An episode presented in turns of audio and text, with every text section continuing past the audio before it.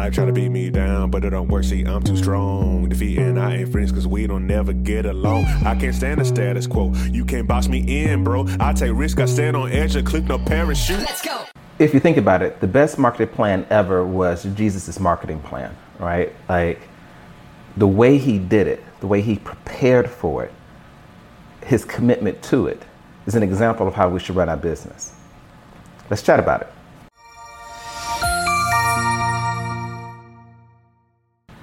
Hey, good people. I'm Arthur Toole, CEO of Grenada Nut Company and co-creator of Meg Relief, the all-natural pain relief. Listen, so I want to talk about Jesus' marketing plan, and I know in church they're probably you know rolling their eyes, but if you because our calling is in business, we can look, um, you know, we can interchange business and ministry, right?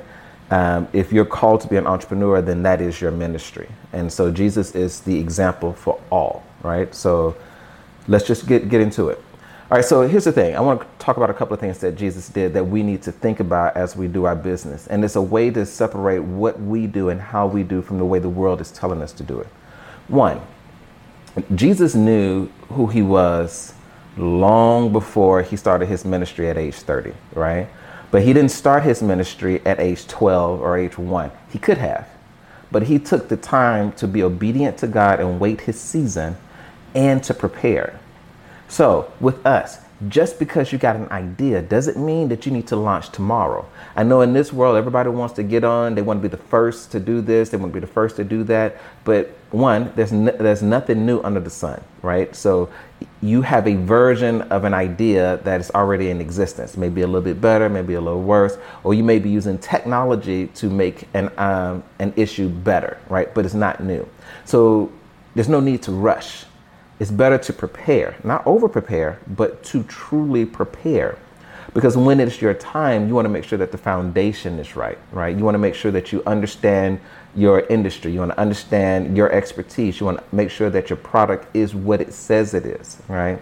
Because when the world comes and attacks you, when the competitors come to try to knock you out, it's the foundation. Like the Sadducees and the Pharisees tried their best to use the word to trip up Jesus but because he had a firm foundation, they couldn't, right? And so they always, you know, had to retreat with their, uh, their tails tucked between their legs because he knew his stuff.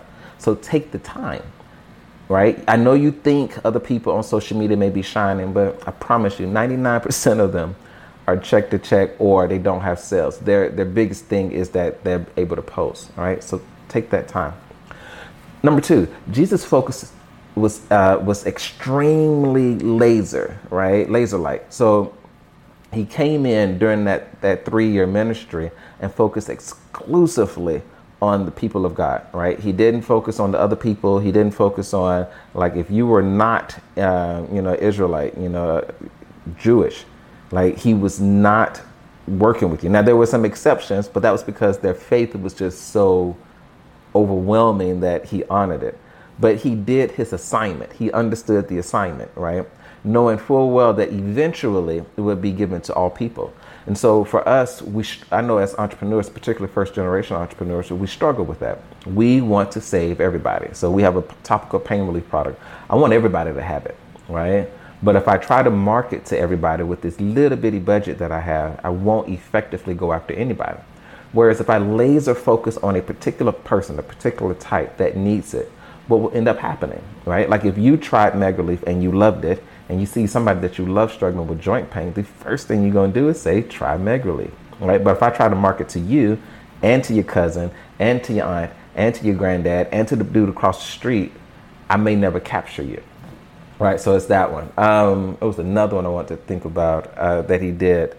Um, oh, he had absolute discipline, right? Can you imagine how hard it is knowing that one, you got you pick 12 people to rock with you. Um, you duplicate yourself to them, you delegate tasks knowing full well one of them is going to betray you.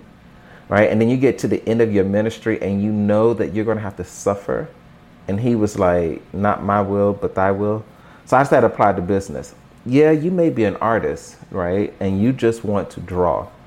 But if you don't get the finances right, if you don't get the marketing right, that's the difference between you being in business or you being a hobbyist, right? there's going to be significant parts of, you, of your business entrepreneurial journey that you're not going to like, but you're going to have to commit to it so that you can succeed. Because if we succeed in our business and setting it up right, that means we're succeeding also in helping other people in areas that they need, right?